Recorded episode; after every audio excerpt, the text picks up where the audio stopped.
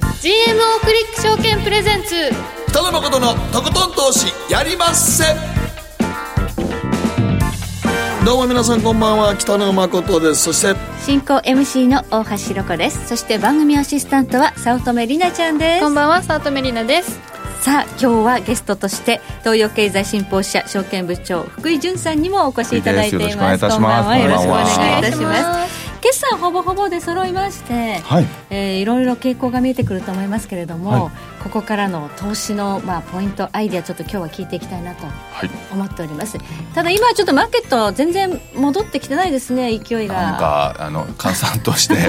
高校野球をみんな見てたんですかねで多分まあ高校野球見てたんでしょうね 昨日でね終わってしまいましたけれども100周年っていうのもあって、まあ、やっぱりかなり盛り上がいっやたいとや思いまでもすなんかあの甲子園ずっと外野席とかもね有料でしたけどずっと満席でしたから有料ねにして満席でそれで、えっと、過去最高過去最高ですよだったねからということで、こしかもなんか飛行機は臨時便も出たんですそうねなんですよね、う今あのみんな爽やかなこうあれですよねこうアナウンスなんかが聞けたりして、頑張ってくださいみたいなそれで盛り上がるみたいなこう DJ ポリスじゃないですけどそういう人たちなんかがもう本当にいっぱ本い当 ねに高校野球ねなんかすごいいつ見てもグラウンドあの満席なんでえ高校野球人気自体がすごいですよね阪神どうなったんや的な人はこれを忘聞いてれらてくっだしさゃいる 忘れてくださいそうなんですねただまあでも高今校生の体力とか考えたら大阪ドームとの併用とかも考えてあげたら欲しいなとはちょっと思いますねやっぱりね暑いからね暑いしでやっぱちょっとこの気温ね、まあ、昔の何十年前の気温と違い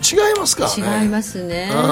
ういつまでも投げてあとピッチャーの方ですかね,、ちょっんとかね、はいやっぱり成長期のこと考えたらね球数制限とか制限でやったらなんか大阪ドームとのところをね涼しいところでやらせてやるとか考えてあげてほしいなとも思いますね、もうそこはやってもいいと思いますね、ねはいまあ、はい甲子園が終わって夏も終わりかなと思ったらまだ暑いなっていう感じなんですけれど もね全然一緒ですね、マーケットの方はねあのまだ冷え切った感じですの で、まあ、そのあたりのポイントちょっとそうねですね伺っていきたいと思いますよろしくお願いいたしよろましくお願いすしますえそして、えーマーケットフロントラインのコーナーには今日はエモリキャピタルマネジメント代表江森哲さんをお迎えしてお話を伺っていきます江森さんには米国経済に資格はないのかといったテーマでお話伺っていきたまいとさ思にいます、今聞きたいということで秋相場に向けてということでですねはいまあ本当に強いですから本当に独り勝ちですよね結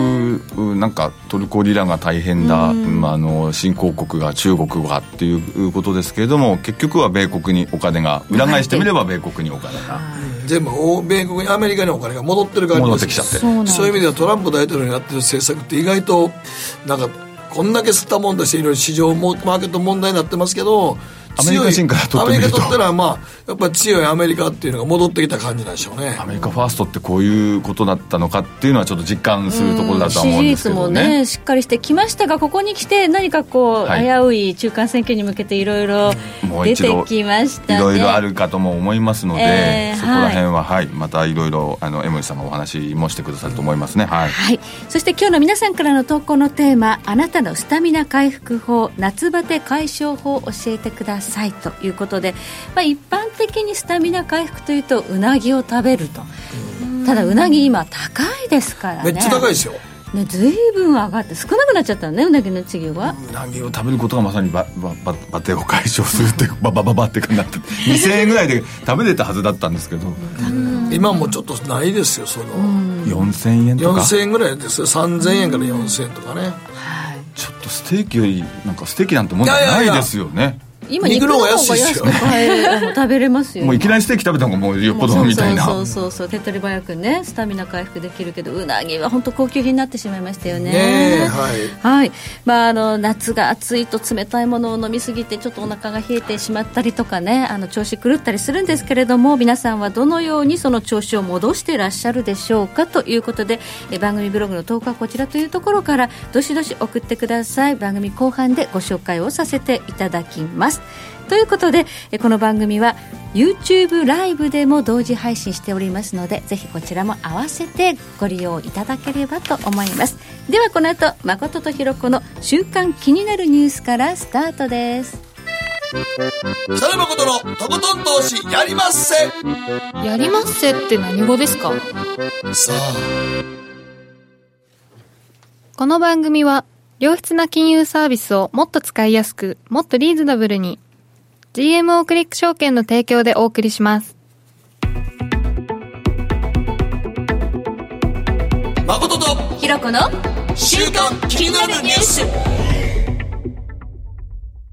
さて、ここからは、誠とひろこの週間気になるニュースです。今日一日のマーケットデータに加えまして、この一週間に起こった国内外の気になる政治、経済、ニューストピックをピックアップしてまいります。まずは今日の日経平均です。142円82銭高、22,362円55銭で取引を終了しました。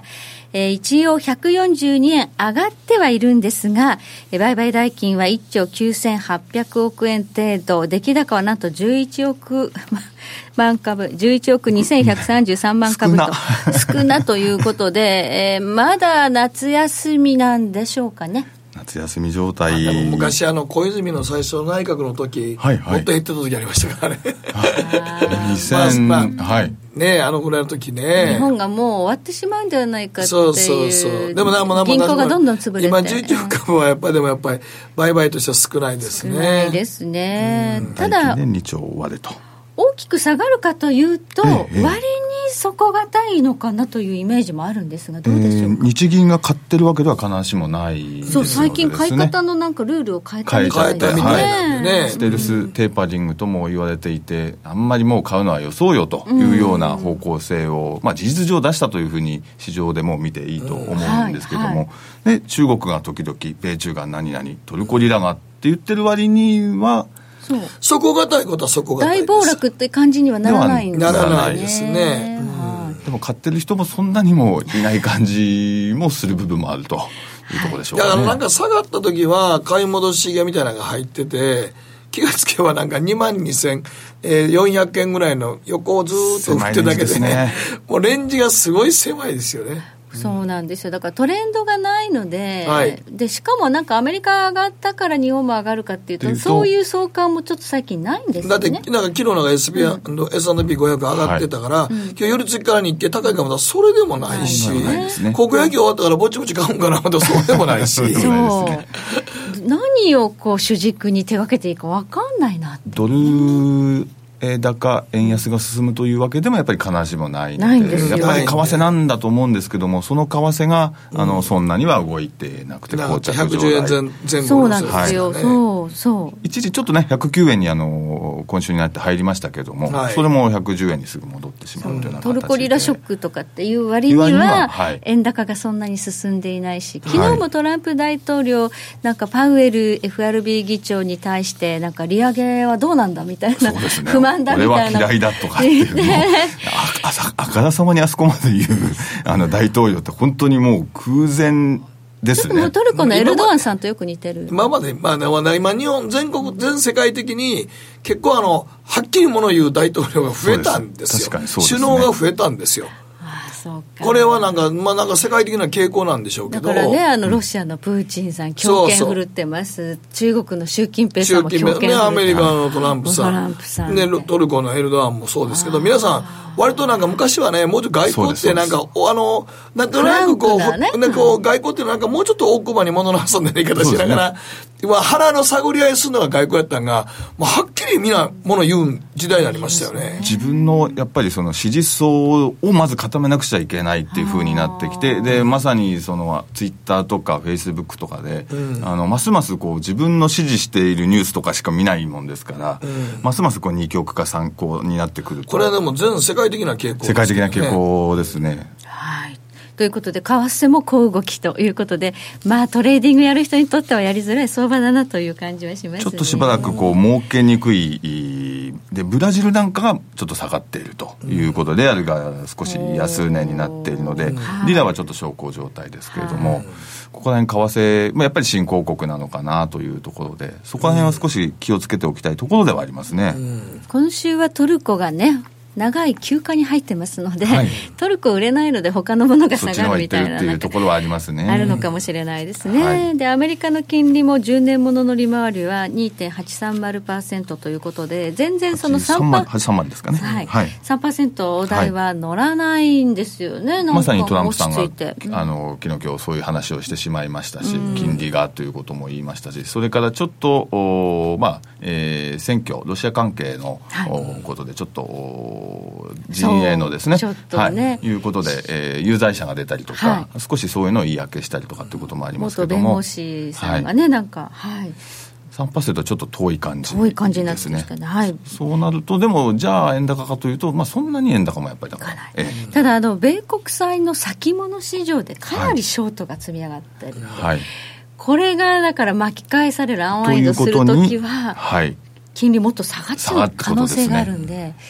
こうやって今あの上に上がらない状態が確かにこう少しこう確実性が増してくると、ちょっと気持ち悪いものがありますね。そうですね、はいちょっとね、あの債券利回りにも気をつけて見ておかないと、先物市場のポジションがかなり、ね、偏ってそうでいするねという状況です、それからあのニューヨーク金なんですが、まあ、今、1200ドルちょうどまで昨日のニューヨーク取引では戻っているんですが、まあ、トルコリラショックの時はまあ結構売られまして、本来はね あのそういう時は上がっていいそうなん時ですよもあの場合によってはあるわけなんですけれども、ここは金の方がむし下がってしまうと。 1160ドル台まで下がったんですけれども、なんとあのゴールドの先物市場でネットショートになりました、売り越しになったっていうのは、これ16年ぶりです16年ぶりやりすぎなぐらい売られてるっていう、ちょっと売りすぎですそよ、ね、うなんですよ、普通は大体買い越しなんですよ、先物こ市場のって。後そうだね江森さんがお話金の話もしてくださるかもしれませんけども、やっぱり普通は採掘コストっていうのが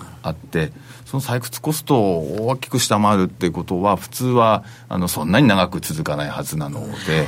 えー長く見たらあの江森さんも多分そうおっしゃるのかもしれないですけだいぶちょどっとや買いなんうん買いかもしれないですよやね。りすぎかなっていう印象はありますね。まあもちろん金利がね、はい金利があのどうしてもアメリカの金利がありますので、はいえーそういうことでいくと、そちらの方に一旦引き付けられそうですけれども、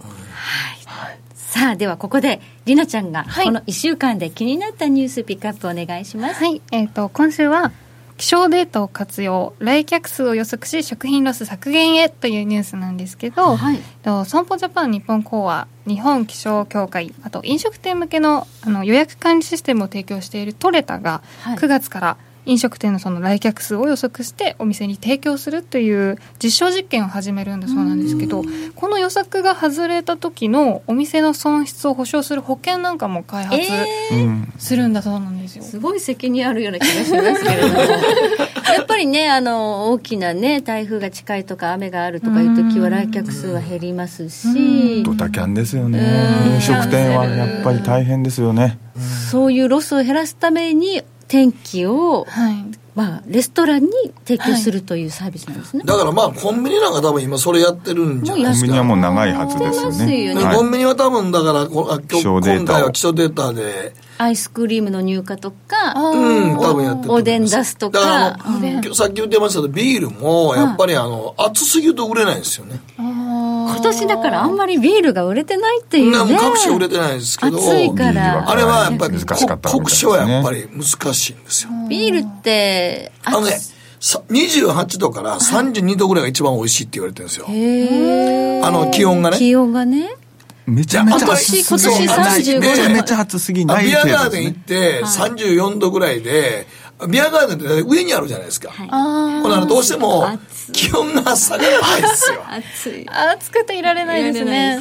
うん、だからそうなると気温が下がらないし、あの、まあ、コンクリート地でアスファルト地は熱持つから、暑いでしょ今年は3そうすると飲むと汗がどんどん吹き出てくると、あの、酒ってあんまり進まないんですよ。あの、あの、どうしてもあの、なんかに、あの、人間のアルコールって、アルコール飲んだもの1.5倍ぐらい、あの、汗とかトイレに行きたなるんで、それで脱水症状を起こしや軽すいくな脱る水症状みたいなこうになってるわけですね。なってしまうんですよ。はだから、逆に言うと涼しい気温の時に飲んでるのが一番うまいんですよ。そういうもんなんいですね泡立ちもなんか良さそうだしね。なんえーかね。そうだから30度ぐらいね飲んでて夜は気温が28度ぐらいやったらすごいなんか快適においし酒も全部美味しいですうんあと暑すぎるとアイスクリームじゃなくてあそう氷氷かかきき氷氷どとちらかかとにいなうるらしいでと、すこうやっねぱりバー、あの、あれですね、こう、ガリガリ君がガリガリ君ですね。ますが売れるんですもうただなんかもう売れすぎちゃったみたいな話を聞きましたでですもね。アイスクリームの方のアイスの方はあれぐらいの猛暑になると逆にちょっと甘ったるいんですよ、うん、やっぱりそうねだから冷や冷やしたいでしょ、体を、はいそこが一番難しいところらしいですねなんか30度ぐらいが目安なんですって、そのそうアイスクリームか氷か。氷今氷買ってあるんですそうねそうだからそれぐらいで変わ氷ると的なやつですね。年30で度もだからほとんど超えてますか らね。真冬にあのなんか暖房ガンガンにかけてこたつ入りながらアイスクリーム食べるの楽しいじゃないですかそう、冬はね、ガリガリ君じゃなくて、ハーゲンダッ ツ的な。ハーゲンダッツ的なアイスクリームが美味しいでしょアイスクリームが美味しい美味しいでしょあれも、だから、その前との気温の差やから、そういう意味で言うとなんか、あの、飲食店はデータは欲しいと思いますよ。なるほど売ね。り上げのロスをね、絶対もうやっぱり減らしてそうほしい。であすよと、ね。食品ロス外したいですからね、やっぱり。は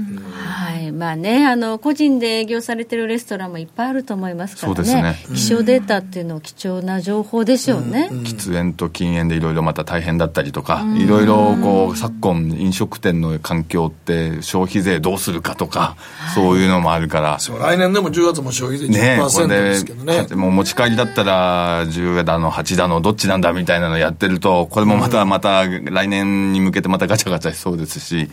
飲食店はぜひそういうものを使ってもう経営改善してほしい飲です食店ってやっぱ個人でね、あの、営業して10年持つって、本当大変ないんでや、すあよ、ね。 の、ほぼ言うときますけど、本当僕大変飲食店やった人間が言うのはなんです けど、実際に。 1年持たない飲食店が、個人でやってると、8割から9割個人1年持たないですからえ。えほとん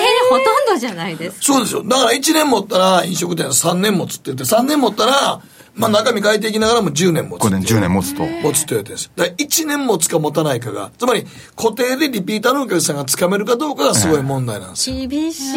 でも自分の店持ちたいっていうか楽しそうじゃないですかやっぱりこういや楽しくないと思楽いましすく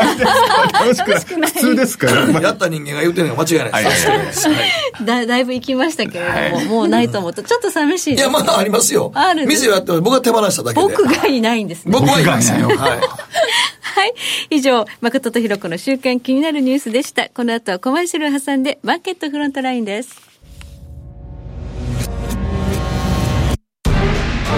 北野誠のとことん投資やりまっせ誠さんより私についてきなさい。わかりましたすると川上からどんぶらこどんぶらこどんぶらこって何桃が流れてくる音だよじゃあかぼちゃはこ天ぷらこ天ぷらこかな唐鳥は揚げこ唐揚げこパパおやすみ置いてかないで頑張るあなたを応援します。GMO クリック証券。エミさんどうしたの僕最近考えてしまうんです毎晩月を見上げるたびに僕の将来はどうなってしまうんだろうって同時に思うんですこの虚しい気持ちに寄り添ってくれる女性がいたら好きですで、よくないシンプルに、わかりやすく。GMO クリック証券。バカモンお前は周りが見えてないまた怒られちゃったよ部部長の前歯に自分勝手にするな大学生のノリはもう通用しないぞはい海苔をどうにかしないとまずいですねえ部長、歯にのりついてますよ。もっと楽しく、もっと自由に。GMO クリック証券。北野誠のとことん投資やりまっせ誠さんより私についてきなさい。わかりました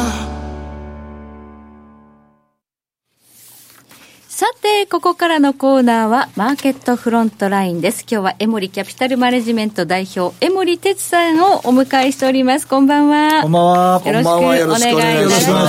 すすさあ今日は秋相場を左右する米国経済に資格はあるのかをテーマにお話を伺っていくんですが、アメリカは、まあ、トルコリラショックがあろうと、まあ、米中貿易戦争があろうとやはり強いということですね今やっぱりね、これ、やんっぱアメリカなんですよはい。すべ、ては。全ては、うん、で、そのすべてはアメリカなんですが、それを今仕切ってるトランプさんの政策が、まあほぼ100%うまくいってると。いうのが、まあこれにつきますね。はい。発言はなんかむちゃくちゃなような感じはしますけどもいやむちゃくちゃですよむちゃ ただ、あの表現の仕方がむちゃくちゃなだけで、ええ言ってることはものすごくまっとああそうう。もう一番やるべき政策を、はいその、まあ体現してるというかね。うーんうんでそれもう実現してるんで、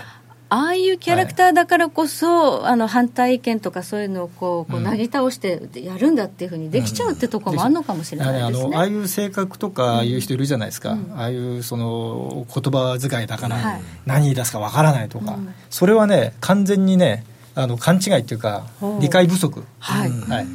もうその通り取ればいいんだ、はいうん、でその通りやってるんだからはいまあ、実際にあの大統領選挙の時の公約を粛々あとあ粛々とやってる実現しているとで結果も出てる、結果も出してるんですまよ、あ、分ねかりやすい例はやっぱ減税でしょうね、減税やっぱや聞いてっきてたるこれがやっぱりね今年のあの最高益というようなね、米国企業の聞いてきてるはい、はい聞いてきてるということで、大変株価は強いということで、ただあの、ちょっとナスダックの一角にね、いろいろ問題があって、ナスダック市場のほころびがいよいよピークアウトを示唆しているのではないかっていう声もちらほら、どうですかうん、あの銘柄は結構あの、まあ、私がよよくはこう、まあ、メールマガジン発行してるんでそういうところにも書いてるんですけど、ええまあ、今までこう4つずつこう、ねまあ、8銘柄こう大体こう上げて話してるんですけどね、4つこう上がってるのと上がりにくいのと分かれてたんですよ、まあ、例えばそのネットフリックスだとか NVIDIA とか、はいえーあとアマゾンはい。で最近だとツイッターが急に上がってきたりしててですはいはいね、ええであと逆にその上がってはいるんだけど例えばフェイスブックマイクロソフトグーグルはい。あとアップルか、はいこういったところが上がってはいるけど、その今、最初にお話しした4銘柄に比べると、ちょっとまあ遅れている、うんこれが少しこう、まあ、混ざってきてるというかね、はい上がりすぎてたやつが今、下がってきてる、であともう一つはそのフェイスブックが急にこう下がってきてるとかね、うん結構強弱感が出てきちゃってて、ただやっぱり、アマゾンとアップルっていうのはもう中心的な今、銘柄になってきてて、まあ、ここはまだしっかりしてますんでね。でやっぱりあの見てるとこういった銘柄というか企業は、まあ、普通こう IT という技術的なところ、はい。をこうちょっとこう皆さん見てらっしゃるじゃないですか、まあ、アマゾンなんかでいうと、あのまあ、やっぱりこうネット小売りっていう企業だと思ってるんだけれど、実はそのクラウドのビジネスはものすごく伸びてて、はい。あとそのスピーカー作ったり、実はそのハードのメーカーにもなってるっていうね、はい。アレクサですうん、ね。だからそういうのもあるじゃないです スか。ピーカーとかね。ねはい。だからそうなるとその今までやってきたビジネスと違うことも始めてるんですよでそれがもう完全に収益化されてきてて、はいそれがうまくいってる企業は今株が上がってる、はいまあアップルもそうですよね、はいフェイスブックはどうかっていうとそうじゃないはい。もう今あ今までやってきたそのモデルはい。あるじゃないですか形が、あれ前やってて、まあ、そこにその例の、まあ個人情報ね個人情報のねデータの漏漏れって洩い的うのなが、ね出てきちゃったので、もう低迷してると、だからそこをやっぱり彼らは立て直すんであればやっぱり新しいビジネスやらないと、もうこれ以上は伸びないですよ、うんっていうのもはっきりしてる、まあ、多少そのメイヤーは分かれてきたけれども、相対的にダメということではなくて、はいあの個別に今ちょっといろいろそうそう違そいうが出てきただけでうん強いものは強いままうでん、そういあうとる思いますよということなんですね、まあ、むしろこの1年ぐらいでそはのい差がもっと広がるかもしれないですよね、うんはいまあ、あの iPhone のねそうんのアップルが、まあ、ジョブズなき後大丈夫なのかって言いながらもうずっと強いわけでで頑張ってね良くなってきて、ええで iPhone の売り上げ自体はもうファーウェイとかにも抜かれているのにもかかわらず業績がいいってことは、ハードを売るだけではなくて、うんまあ、ソフト面まであ今も度今度アプリ、今度逆にね、ハーはいドやってた会社ですよね、アプリはね、はい今度逆にソフトに入ってソきてフるじトゃないですか、に入アっプてリっきていて、うね、サービスまでやってるから、展開できるようになったっていだからそういうう意味で、形をその、持ってるその中でうん、できることを新しくやってきてる会社はやっぱり伸びてる、まだ業績も拡大してるってことなので、そこをやっぱり見ていくって形でしょうね。じゃあこのままあでま、も日本のソフトバンクも考えてみれば投資会社ですから、ね。完全としてない人ですよ。ね、だからそう考えるともうけ携業帯じゃない態がどんどん携帯じゃない携帯はまあ日銭に稼ぐのに悪いと思うんですけど、うんそうそうそうそうもうでも今完全に捜査のやってることは投資会社ですか投資ら会社ね。まあ、はっきり言って借金してね、投資してるって会社ですよ。うん、だって、あの、まあ、言った菅官房長官がね、この間ちょっと札幌の公演で、はい携帯料金高すぎると。 4割4割ぐらい下げる余地があると言ったんですけど、でもあれね、やっぱり今日も昨日も、まあ、KDDI とかね、どこも下がってますけうど、ん変わりましたねソフトバンクが戻ってるんですけど、ソフトバンクの実態が、もうそっちじゃない ってそっち違ってきちゃってる投資家の方が分かってるんですよね。なるほどねもう投資会社であるともうファンドみたいなものがそうそうそういやいやファンドですよファンドですよ、あの会社。ねうん はいもうファンドだから、そういうふうに見なきゃいけないんですよ。っていうことですよね。はいだからその、なんだろう、セクターもね、変えなきゃいけないとかね、うん扱うね。なるほどいや本当に今今はだからなんかねそう電ま気あ通信うん今ね通信通信通信じゃまなあい、一応あれが表向きあれなんですけど、でも今はもう完璧な世界にいろんなとこ投資してる会社ですかまあ、ら、下ね。手したら金融に入れた方がいいとかね。あああそうですねどっちかというともうオリックスジャンルですよまあ、。そうそうそうそう、おっしゃる通り。本当本当。ということで、このね、アメリカ経済というのは、非常にそのいろいろな指標を見ても強いですし、株価を見ても強いと、これ、ずっと続くんですかね、気になる何か部分ってないんえでっすか、とね、あの基本的に続くんですけど、その経済指標を見ると、もう強弱感がもう結構出てきてるますよね。はいまあ、ちょっと悪い部分も出てきま悪い部したよ分といねう。か、もうピーク感が出てるのが、まあ、例えばあの住宅着工、はい、じゃあこれはですね明らかに、えー明らかというか、まあ、2か月だけですけどね、えー、と6月と7月の数字がこう落ちてきてる形です。はいでこれ続いていくとあ6月ぐらいはもうピークだったのか5月か、がピークだったのかなっていうふうにこうなるようなもう形になってきた、はい、ただじゃあこれで株価がね高値つけたって判断今していいのか、はい、これ別ですよ別なんですか別ですね、はいでそこでちょっとあのチャートをね、はいえーごご覧用い意たしだてきまましょすうので見ていただくと、はいこの赤いところ2つねありますよね丸つけたところこれは過去ですね。過去ですねはい。でこれ見ていただくとあの確かに住宅が1回ピークアウトした後に株はピークアウトしてるんですがこれどっちが先かっていうと住宅着工の方が先なんですね、はい。はい。で住宅着工がピークアウトした後に株がまあ大体ですけども、まあ、1年ぐらい遅れてピークアウトしてると。なるほど。1年は株式市場は住宅着工のピークアウトを、まあ、無視して上がるんですか、うんまあ、無視というか、まあ、タイムラグがあるということですね。 タイムラグがあると。うんはい。まあ、住宅着工の場合は、まあ、いろんなそのピークアウトする理由があると思うんですけれども、まあ、ええ一番わかりやすいのはおそらく金利ですよね、はい。まあ、金利が上がってくるとね、はい。そうそう、ローン金利が上がりますかうんら。まあ、購入コストが上がるとええいうことが一つありますんで、はいまあ、金利が上がってくると、当然これは株式投資にとってもね、んまあ、配当利回りの差との、ねまあ、比較とか、まあ、いろんな観点で、えーまあ、なんだろう、預金した方がいいとか、あとは債券買った方がいいとか、いう判断になってきますんでね。そういう判断にじわじわなるのに、やっぱりちょっとタイムラグがあるということなまんあ、ですね。それが1年ってことですよね。一年ぐらいかかってはこれ結構はっきり出てますね。株式市場には、そうすると、えー今から1年後っていうと、来年の来年のまあ6月、7月、 6、7月、うんまあ、夏後場、半ってことでしょうね。ここはもしかしたら気をつけなくてはいけないかなり気とをつけなきいゃいうけなこいですねとですね、ははいい住宅系の指標がちょっとピークアウト感が出てきたということで、まあ、まだ2か月ぐらいではあるんですが、うん盛り返すかっていうと、今、ちょっと住宅ローン金利上がってきてるかそら、うですねもしかしたらここは本当にピークかもしれうんない。あとね、もう一つ、あの景気がやっぱりいいので,、はいで、雇用がもうパンパンでしょ、アメリカ。はい、でその労働環境はもう大工さんとかはね、足んないんですよ。人で手家不足作れないはいっていう部分も、結局、住宅着工の、まあ、増えないっていう理由の一つにもなってるみたいなんですよね。うんそれ物理的にも無理っていう話ですそよう、ね。まあ両面ですよね金融の面と、物理的に作れないっていうね、うん面と2つあるので、まあ、もしかしたらね、ちょっと本当にこのままあーピークアウトをしてしまうと1年後の株価は要注意とはい。いうことですよね。はいまあ、そもそものそのこういうサイクルということを、まあ、江守さんはいろいろなデータから、まあね検証されていらっしゃるんですが、えーこの資産サイクルの推移というチャートを今日はご用意いただいてるんですそうがですよこれがねこれは実ねどうやって見るんですか非常に重要です、はいじゃあちょっとご紹介いただきましょうこれはですねぜひですね、はい覚えておいていただかないといけません はいいけ何までしせょんうっていうかのもあはれいですけど、あのーまあ、債券の価格と株価の価格のピーク、まあ、それぞれあるんですよね、ええまあ、マーケットですから、はいまあ、その差がどれぐらい期間がありますかっていうのをまあ示してるんですね、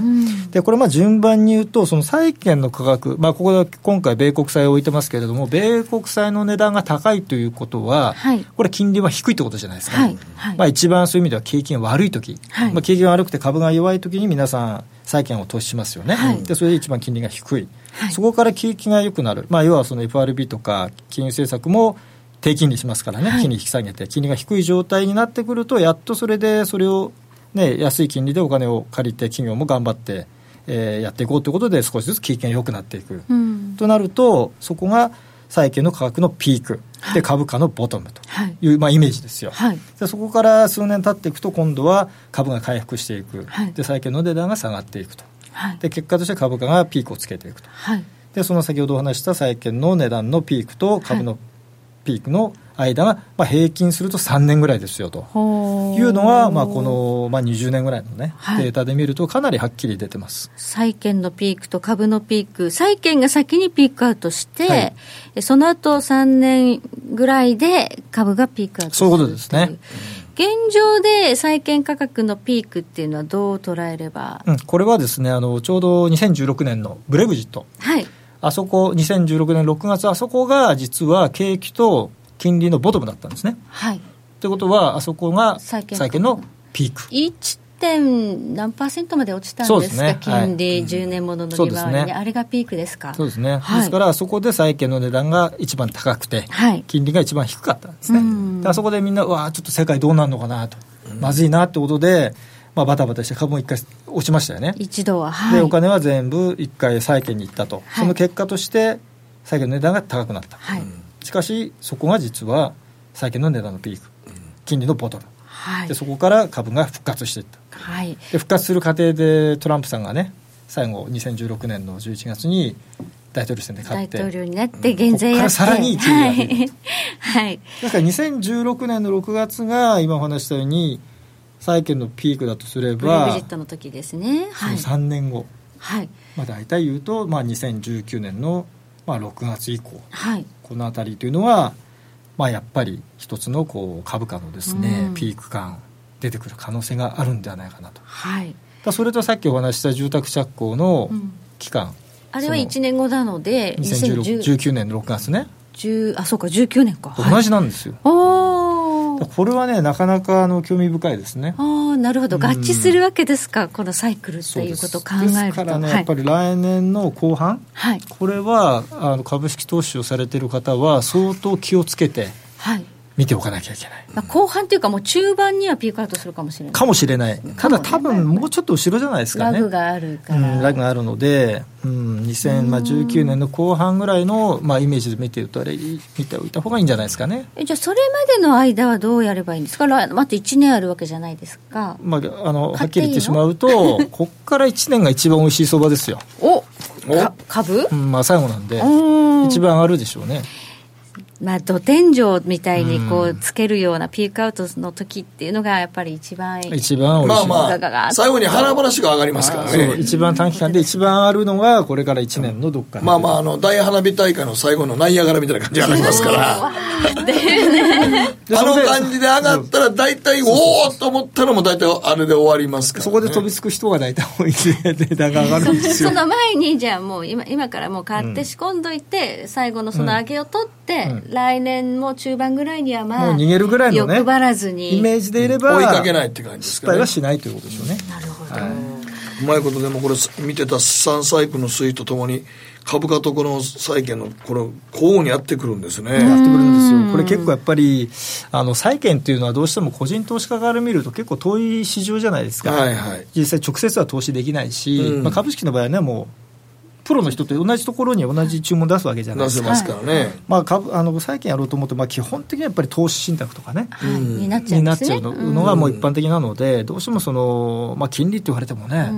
市場金利で債券の値段が上がったら金利が下がるってこれどういうことなのとかね、うんピンとこないところがあるんですけどねなのでどうしてもその個人投資家は債券のことをこう理解あまりしてないので、はいまあ、見てもいないでしょうしね、あまりね、だからこういうあの資産サイクルがあるよっていうのは、まあ、なかなか気づかない、うんなるほでど、プロの、ね、人たちもあんまりこういう話しないんですよ実は、はいうんだだかからら僕僕ももこの表を見こういう資産サイクルの推移って初めて見ましたわ、これねぜひね覚えておいていただいたらいいですねそうですね他方今ゴールドがうん大変弱いと、ゴールドね 弱いですね。大変弱いですよええ大変弱すぎますね1200ドルの大台割り込んじゃうなんていうことがあって、なんとかショックなんていうのがあ驚ってきましたも私も変わらないっていうね。うんこれはこういうね、資産サイクルの推移ということで鑑みると、ゴールドどうなっていく可能性があるんですか一般的に考えるとその株が上がるんだったらゴールドやっぱ上がりづらいだろうと思う人もほとんどだと思います、はいでましてその FRB が利上げをしていくだろうと、まあ、金利も上がるんじゃないか、まあ、なかなか今ね長期金利上がってないのでねアメリカはね、はいどうなのかなって話はありますけれどもあの一つ注意しなければいけないのはあのアメリカの CPI インフレ率ですね、はい消費者非常に高いんですよね、はい。今あの6月7月の数字も出てますけど、はい前年比で2.9%ですはい。非常に高いですよはい。で長期金利はまだ今2.9%以下でしょはい。何言いたいかというとこれ実質金利で見たらマイナス金利なんですよあーマイナス金利インフレ率をひ引いちうんゃ引ういたらねと、うんマイナス金利ってことは金を買わなきゃいけないんですよはい。理論的には、はいでそれをみんな売ってるみんな金利がつくから金を売るみたいなこと言ってますけれども、あのまあ、ドルに行っちゃってそねうそうそうそうでも状態としては実質金利ということで考えるとマイナス理論的に言ったら逆のことやってますみんうんなだから安いおーはい実質的にだってインフレ率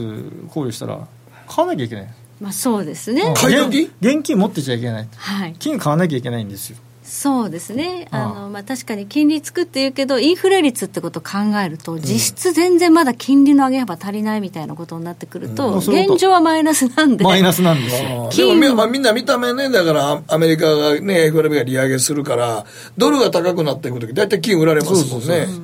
でってことはでも今金買い時なんですか買い時どもう買い時どころかもうこんなことがあっていいのかっていう値段だと私は思ってますね今いくらぐらい1200ドルちょうどぐらいなんですよ、一回1160ぐらいまで下がって、うんトルコショックで、今ちょっとこうリバウンドして、こんな値段が出るのかっていう水準だという私認識です よ、ええ、私はですよ私はです私はですそうよなんや久しぶりに金買いに行こうかな私は買いましたけどね、僕はもうまたね金えイイメージしかないから買う時は、これ金はね誰もみんな見てないんじゃないですか今、うん、まあマーケット自体が狭いしでねもこういう時にやっとくとねでもなんかアメリカのそのね、あの利上げとかがみんな注目するときは、ど、ね、ドル円もあれやったら、大体みんな金注目してないですししなないいししなないい、だから安いんですだってコモデドルィがティ市場ね行かないですか行からね。ないから、だからチャンス、だからまチあャンまあ、原油が絶対上がるっておっしゃられましたからね。その通りになってるでしょなりました。あの時はもう50ドル切った買いやでって言って、今60、70ドルまで行きましたからね。 75まで行きました行きまスしたか75まで、らはね。い、確かに行きました。ねということで、今、ゴールドが大変に割安に放置されていると、でえそまあれ大バーゲンですよ大バーゲンセール今、今ね、買っといて、で、まあ、そのインフレ率ももちろん、まあ、大事なんですけれども、まあ、あと1年後に株が下がってくるんであれば、もしかしたらやっぱ金がうん光ってくる可可能能性は性非常がに高いです、ね、十分にあるあとりいうまこすとあでりすます、ね。ありますね。株が大きく下がるときは、やはりこう、回避という意味まあで。今ツイッターで書き込みでプラチナはどうなんですけれど、プラチナはまたちょっと違うのよね。プラチナでこれ皆さん勘違いするんだけど、まあ、クレあの何でしたっけあのクレジットカードか、はいプラチナの方が上だけどねあプラチナカードの方が上ですけどもねうもう今ねそういう時代じゃないんですよもうね残念ながらね、はいプ。ラチナはあのある種のなんかあの、ね、あの工業製品としてそうのプそうおっラしゃチるナ通りですけそうそうどで。すあのやっぱディーゼル車のねそう、触媒とかの廃廃棄棄のたねめのためのもんで上がってきたわけそうそうそうで。でやっぱりディーゼル車がなかなかねこれからどうなのかって話がありますよそうドイツがね、排ガス不正なんてやるかそうそうら、そうブランドが失墜しまして、そうそう、だからもうディーゼル車自体がどうなんだって問われてもるんう売れないんで。ですよねとしたらプラチナに需要がさほどないんですよね。そういうまあやっぱないだろうっていう思惑でね、はい買う人がいないっていうだからあの、プラチナにはやっぱり金なんですよね。金でやっすよぱりそうですそうね。か、やっぱり歴史通的貨のですよ代替はプラチナではやっぱり世界的にはそういう認識じゃないですかはら、いねですから、やっぱり金なん金ですよ金ですね。ははいい。金が割安だということです。えーここまでマーケットフロントラインでした。江森さんありがとうございました。ありがとうございました。北野誠のとことん投資やりません GMO クリック証券の CFD では日本225や米国30など世界各国の主要な株価指数原油や金などの商品レバレッジ ETF リート ETF 外国株など世界中の金融資産を買いからも売りからも手数料無料で手軽に取引することができます今まで気になっていた世界中のあの指数あの銘柄あの商品に投資ができますパソコンからスマートフォンまで高性能なトレードツールも魅力 CFD も GMO クリック証券 GMO クリック証券株式会社は関東財務局長金賞第77号の金融商品取引業者です当社取扱いの金融商品のお取引にあたっては価格変動などの理由により投資元本を超える損失が発生することがありますお取引をする際は当社のホームページや契約締結前交付書面にて手数料などの諸経費及びリスクについて十分ご確認ください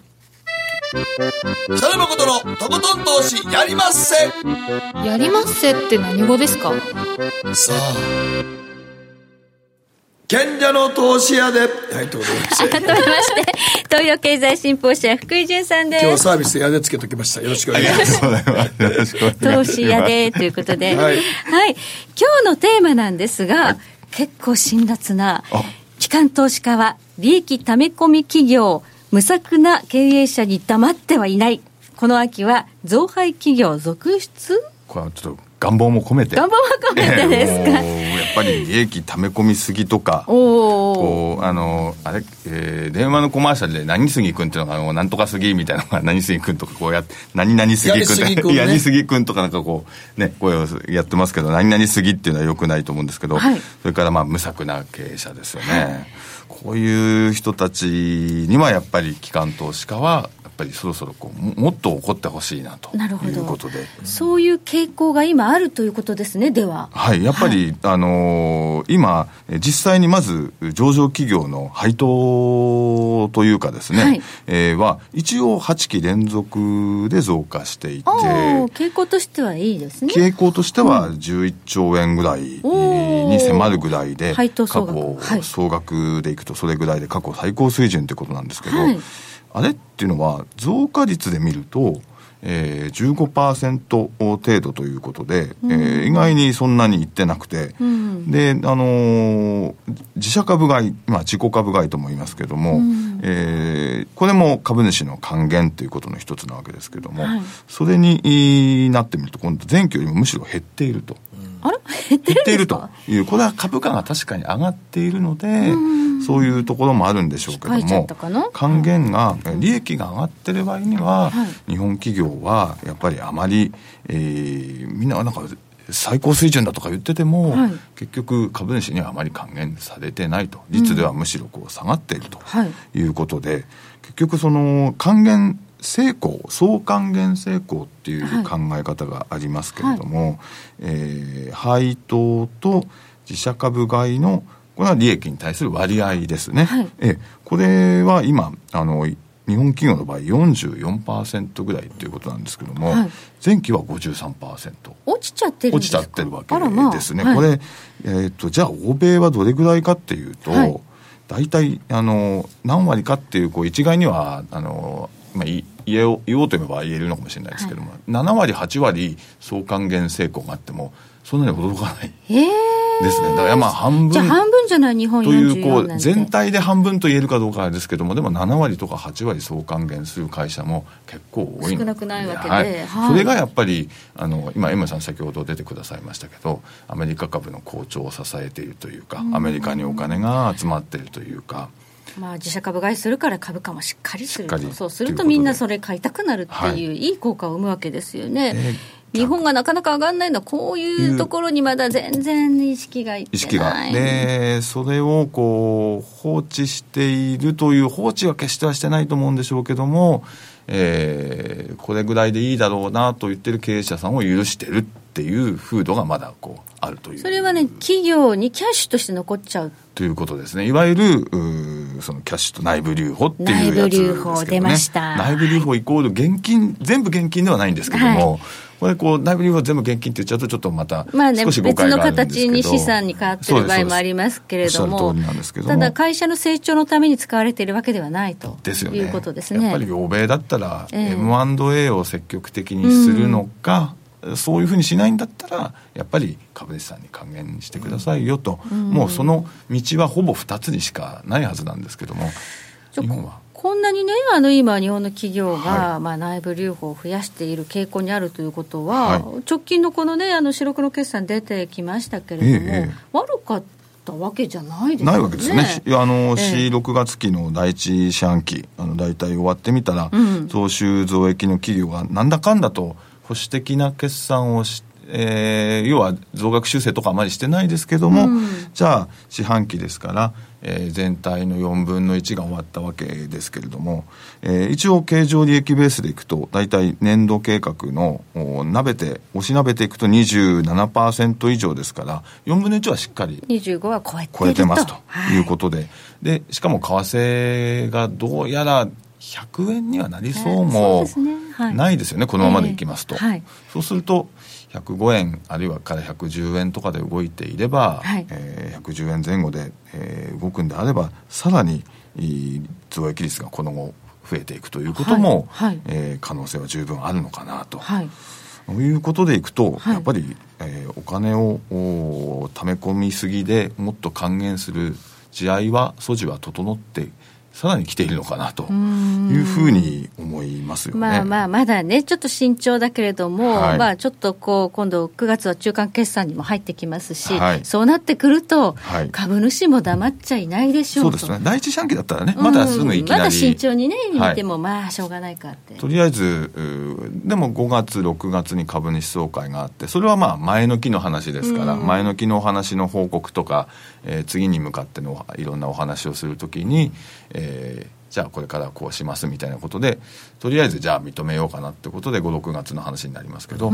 この後ですねまさにこう9月以降そうですよ中間期ってことになこるれとはどんどんね、株主還元していただきたいと方思うん向ですけれ性どとしてはそれはあの出てくるだろうということで、えー特に今機関投資家の発言力があの徐々に強まっているので、はいそこは、えー投資家あ機関投資家特に外国人投資家であったり、それから外国人投資家でなくても日本の機関投資家でも、やっぱり経営をなんとなくのほほんとやってる感じがするような会社、はいそういうようなところあるいはやっぱりキャッシュリッチなまさに会社というところには、えーいろいろやっぱりあの圧力がかかってくるというふうに予想をしますね。はい、はい物言う株主というね、はいはい一時期ね、村上さんとかが話題になりまそうしでたすけねれども、はいはいあの時代からちゃんと続けてやっていればね、もっと上がってたかもしれないですけどね、はい、今ね、あの年金も機関投資家も日本株、結構多く持ってますので、はい言っていただくと、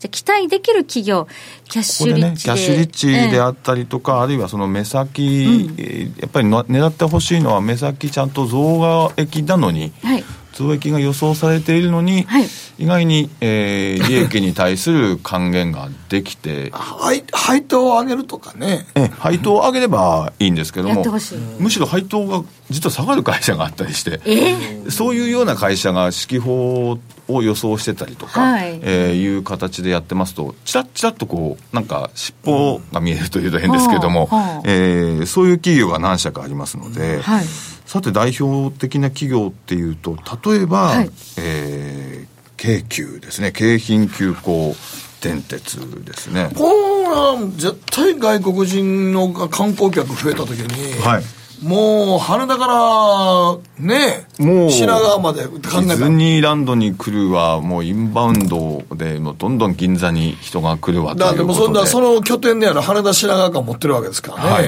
まさに足元は好調という絶こと好で、調でしょ絶がつくでしょう、純利益は36%増、ほえーすげえな 予想ですね、はしかし、なぜか配当は前期より1円安くするという予想に。配当なぜ下げたなぜなぜ配当 下げ16%で ね、これ、あの、前期は創立120周年記念の配当が載っていたので、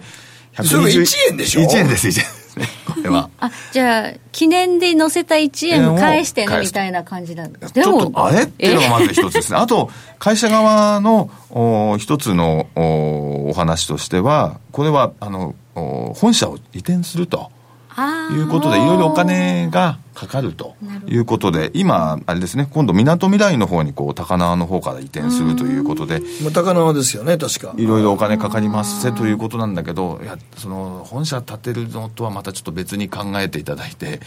36%増益でもあれば、それは、でもちょっとこう時代の流れのね、はいその意識としてははい配当下げるし、ねええ決算ではないそわうですけね、ですから配当を下げるっていうこ選れでも択なん肢か株株主さんからみんな文句出ませんもうやっぱり、第一四半期だはっもうてね、純利益36%で相当ですよこれということでいて、まあ、その終わった期は株主総会で 1, 1円上げて、でその1円上げるだけでもまだってとこなんでしょうけども今期は特にもうこれでしょうから でも1円下げるって何なんですあかのやっぱり予想を見てあの多分電話がいっぱい IR の方にかかってる可能性もありますよはね。い、はいまあ、こういう企業があったり他にはこういう傾向のある企業はあいりますか、他にはですね例えばこう長谷工さんなんかも、これもあの今期計画では、えー一応数パーセント 4%5% ぐらいの利益増になってますけども、はいえーなんだかんだといって、えー建築、えーマンション好調ですので、はいえー会社指標の予想なんかでは16%増と出てるんですねおっとっとっ とえーそれでやっぱり配当は据え置きみたいになってるんですよねでもさてとここの株主を見てみますと、はいあの原油採掘で得た資金をあの運用する国富ファンドと言われているノルウェーの政府系ファンドとか、ここら辺が入っていて、えーほぼ50%が海外投資家ですこういう海外投資家がいる会社で配当据え置きっていうのが果たしてこういうのは許される許のされかないんで許しょされるのかな多と分うるさいでしょ外圧はね、いうことですよね、そうなると、やっぱりで、しかも PR 見てみると、あの今やっぱり不動産はちょっとお安い形で、据え置き、ちょっとこう放置されてる部分もあるんで、はい PR と5倍台なんですよね。おーっとっとっとっということでいくと、えー会社指揮法が、えーこうお予想してるってことでその増配をするというふうには言えませんけども、ええ普通に見てるとあの配当が据え置きっていうのはちょっと考えられないなというところはありますよね。はいまあね、外資がまあかなり入っているということで、まあ、この決算だったら、次ははい増配の可能性はあるのかなということで、はいあのこう株価がそんなに良くない時に、はいえーあの一つ見てみるというのが今先ほどあの誠さんもおっしゃってましたけどあのさっき菅官房長官のあの KDDI とか、はいしてましたけど KDDI も自己株買い自社株買いあの発表してたりして、えーで実際そのおー500億の上限にして、えー発行済み株式数の1%弱ぐらい買うって言ってるんですよね。でいやまああの自社株買いは、はいあのもう内部留保するんやったら自社株買いしたらそういいなんんでですすそうよなんですでようやくこういう形で500億円ぐらいを上限にということ KDDI でで、すええはいあのえっとももちろんその初めてだったり初めてじゃなかったりとかってこうこれからもっと継続的にもっとできるはずですし、はいでちょうど今菅官房長官のお話なんかでこう今下がってますよね、また今配当が4%弱ぐらいになってるし、はいでえーさらに自己株買いしそうだな自社株買いしそうだなそれから、えー例えば KDDI なんかはどうやら自分銀行とかはい au とか見ると金融に入りそうですよね金融もそうですねそうするとお金があの新分野むしろ他の銀行のところから今の銀行のところから新しいビジネスとして始める力もどうやらありそうだと、はいそういうようなところであれば、こう単に配当だけとか増配だけ考えるんじゃなくてあこれはもしかしたら伸びる可能性もあるなというような会社なんかの方向性も見て、えー増配とかの予想をしてちょっと今安いところでこう仕込んでおくと秋とにい向けてうのが秋に向けてというのがいいんじゃないでしょうかね。はい、ここまで賢者の投資でした。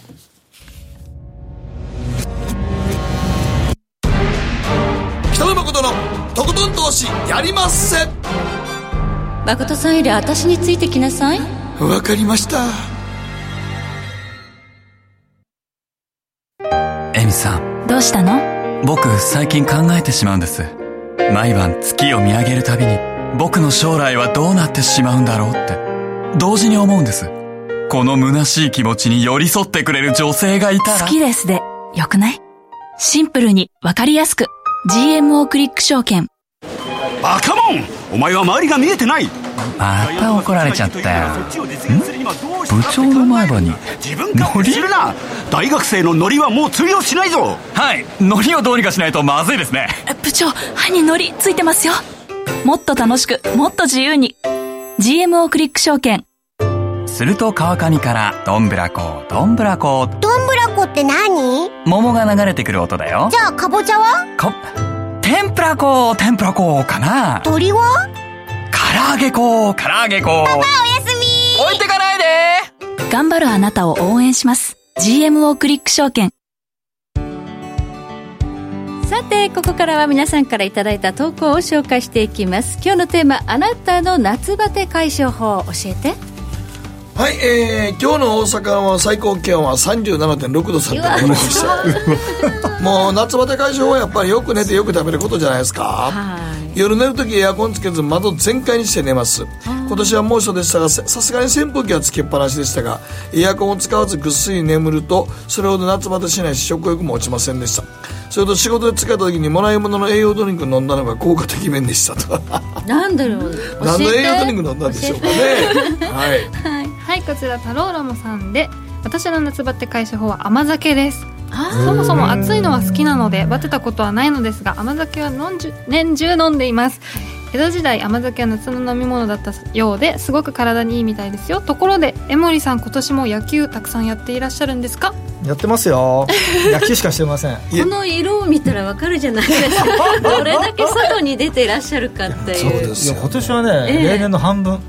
あ次でですかそういじゃあやいやいやあそうじゃなくていろいろちょっと土日仕事が入ったりしてねそれはいいことですねお仕事だ半ってこと分でこれですからぜ夏バテ全然しないんですかこれだけねバテバテですよねえ日焼けさいれたやら結構エネルギ日ー焼使けうするとねあエのネルギーあ元阪神の下柳さんが言ってましたけどね、あのね甲子園で一番嫌やったことはね、デーゲームが暑すぎて嫌やだって言ってましたやっぱりね直日に当たるのって疲れますよ疲れすごい疲れまだっすてあよのね海とか行った時やっぱり疲れるもん疲れ疲れねえそうですうんやっぱりはしゃいでんのもあるけどあれやっぱ焼けてんの結構疲れますよやっぱりじゃあもう目も焼けてるからねそうよく言いますよねやっぱりね目あのサングラスかけとかなあかんって言いますも本ん当いねじゃあ夜はぐっすり眠れる感じですかもういろいろ悩んじゃって寝れなか ったですやいやだ大丈夫です今金買って今 寝 れます今今金貨ってね今金買ったら枕を高くして寝れるわけでしょでも甘酒はね本当に飲む点滴っていうぐらいですからよう言うよね、今何でもすぐに飲む飲む点滴とかね体にお肌にいいことはね僕も飲んでますけど結構は結い構好きだっていうああそうですかさあお名前ペンネームもったんさんからいただきましたスタミナ回復法ズバリすぐに病院に行くこと です少し調子悪いなと思った ら栄養ドリンクなどに頼らずもうすぐ病院に行くことにしてますそれもこれも昨年夏に咳が止まらず病院に行ったら喘息と言われ肌あ肺年齢肺年齢92歳と言われてしまいました今年はおかげさまで肺年齢が62歳まで戻りました30歳戻したんだすごいですねああい自や分もでともとが行き過ぎね 戻したんになるでもともとが行き過ぎやまだまだもしかしたら50代の50代のそうですよね平均寿命男やったら80いくつやで92がおかしいそうですねお前はもうすでに死んでいるってやつやええ100年時代だから大丈夫大丈夫100点時代そう大変でしたね、はいえー自分で何とかしようと思うのも限度があるということですぐに病院に行くというモッタンさんからのお便りでしたはいもう一枚ぐら、はいい、朝さんからです。えー、黒酢ニンニクのサプリメントを取るように心がけていますが、毎日続けていると疲れ知らずで毎朝の目覚めがいいです。私にとってスタミナは一過性よりも継続した方がいいなと思います。ということですね。今流行ってんのが、はい納豆、納豆のパックにお酢入れて混ぜて食べると、お酢納豆っていうのはすっげえ体にいいらしいですね。関西人の人から言われるとすごい新鮮っていうかなんかいやいや、なんかすごい僕意もたま外たま見たんですけど、ええと思ってやりましたいや、やってないですけど、でも僕はあの、僕はあの、いつもね、CBC でお酢につけた玉ねぎを食べてるんですよ。ああそれはいいね酢玉ねぎ。うんはいはい酢。あ玉ねぎれは確か、お酢は体にバテないって言ってあ言いれますけねど、あのインド料理屋さんにあるじゃないあピクルスね。ねピクルスみはたいに、あの酢につけたあのそう玉ねぎねがあるいあれいい、いいみあるねたいですね。あるあるあるはいあるある、だ毎から日食べてますだ。からインドの人は暑いところ平気なのねきっとねへーへはい。お酢納豆ということではい。はい、えー時計の針は11時27分回っています北野誠のとことん投資やりまっせ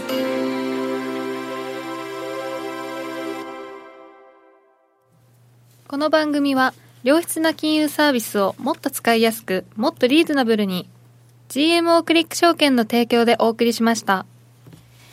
さあこ今週から来週の注目スケジュールということですがジャクソンホール会合、はい注目度低かったはずですけれどもにわかにトランプさんのおかげでなんかそうですねパウエルさん何か言うかななんてなんか反抗しちゃったりしてね ふざけるなみたいなそんなことはちょっとないですよそねういうキャラじゃなさそうですねねなんか黒田さん行かないみたいですねそうですね若田部さんの方が、はいええーと先ほど叩いたんでしたかねはい、はいえということですねははいい、こうあーここでどんな発言が飛び出すかっていうのも一つマーケットそう調布にジャクソンホールっていうあのビアが 今度みんなで行きますえ よー今度みんなで行きたいなとジャ思っクてたソンんホールですけどから中継です、ええ本当にあの本当にでもジャクソンホール関係にいらっしゃった方がなんか運営運営をやってらっしゃるみたいでですねそれははいじゃあ一度取材そに行うなかんねでばすとよ取材に行かねばと思ってずっとそれやってるんですけどねはいこの続きは延長戦で引き続きお話を伺っていきたいと思います、ということでご覧いただきありがとうございましたありがとうございました